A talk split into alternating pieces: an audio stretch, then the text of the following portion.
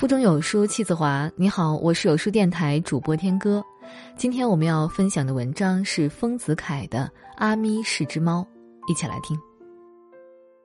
阿咪者，小白猫也。十五年前，我曾为大白猫白象写文。白象死后，又曾养一黄猫，并未为它写文。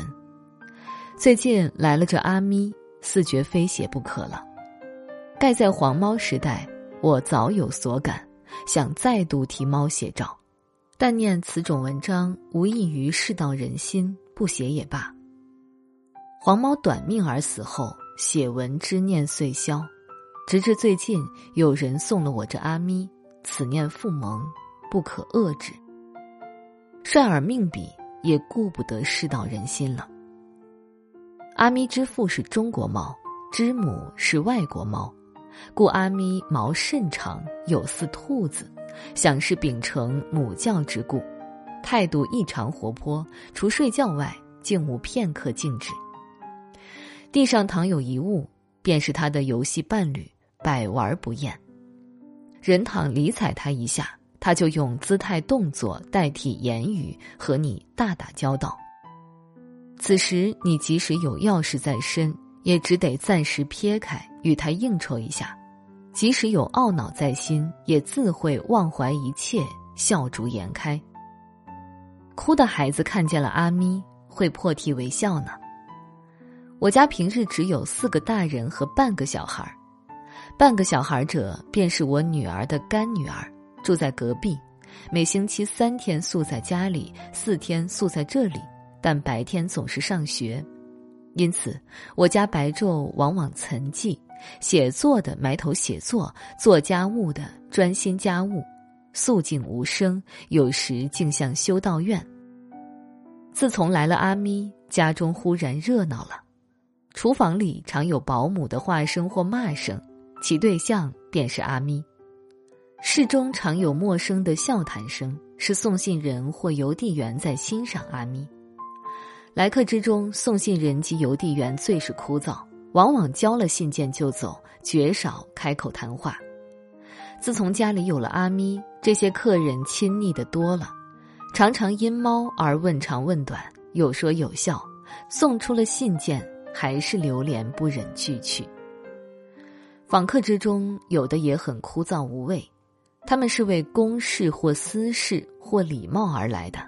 谈话有的规矩严肃，有的啰嗦嘎达，有的虚空无聊。谈完了天气之后，只得墨守冷场。然而自从来了阿咪，我们的谈话有了插曲，有了调节，主客都舒畅了。有一个为正经而来的客人，正在侃侃而谈之时，看见阿咪姗姗而来，注意力便被吸引，不能再谈下去。甚至我问他。也不回答了。又有一个客人向我叙述一件颇伤脑筋之事，谈话冗长曲折，连听者也很吃力。谈至中途，阿咪蹦跳而来，无端的仰卧在我面前了。这客人正在愤慨之际，忽然转怒为喜，停止发言，赞道：“这猫很有趣。”便欣赏它，抚弄它。获得了片时的休息与调节。有一个客人带了个孩子来，我们谈话，孩子不感兴味，在旁枯坐。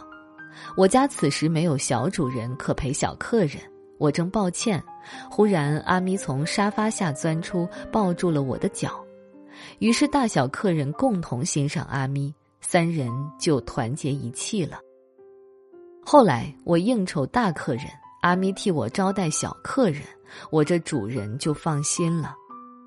原来小朋友最爱猫，和他厮拌半天也不厌倦，甚至被他抓出了血也情愿，因为他们有一共通性：活泼好动。女孩子更喜欢猫，逗它玩它抱它喂它，老而不怨，因为他们也有个共通性：娇痴亲昵。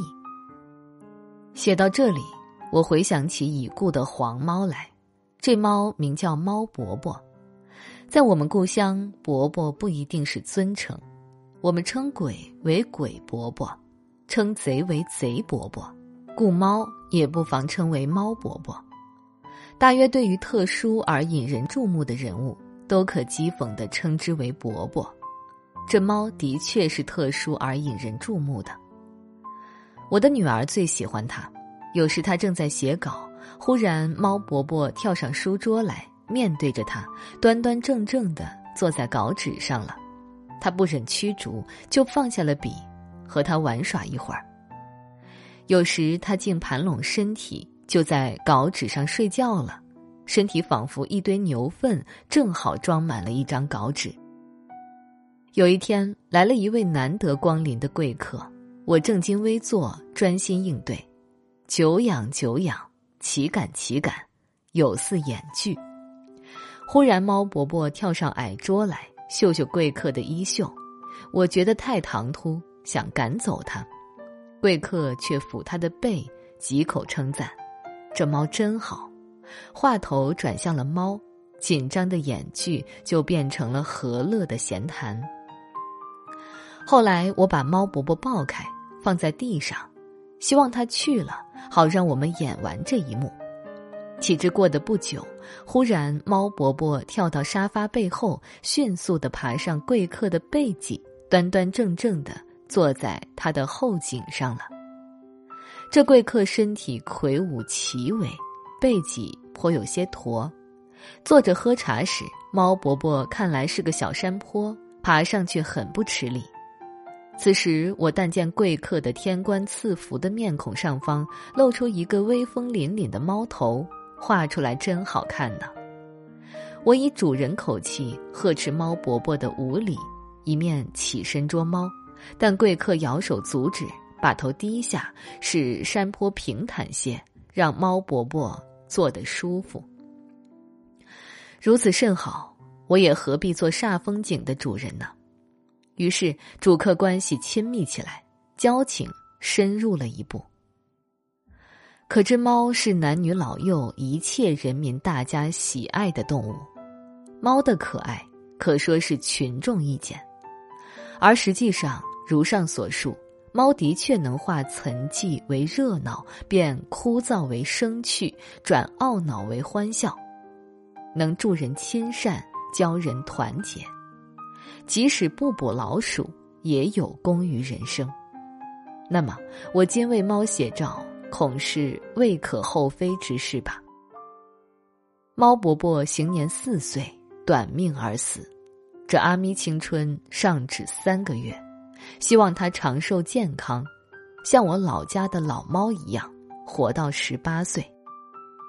这老猫是我的父亲的爱物，父亲晚酌时，它总是端坐在酒壶边，父亲常常摘些豆腐干喂它。六十年前之事，今犹历历在目呢。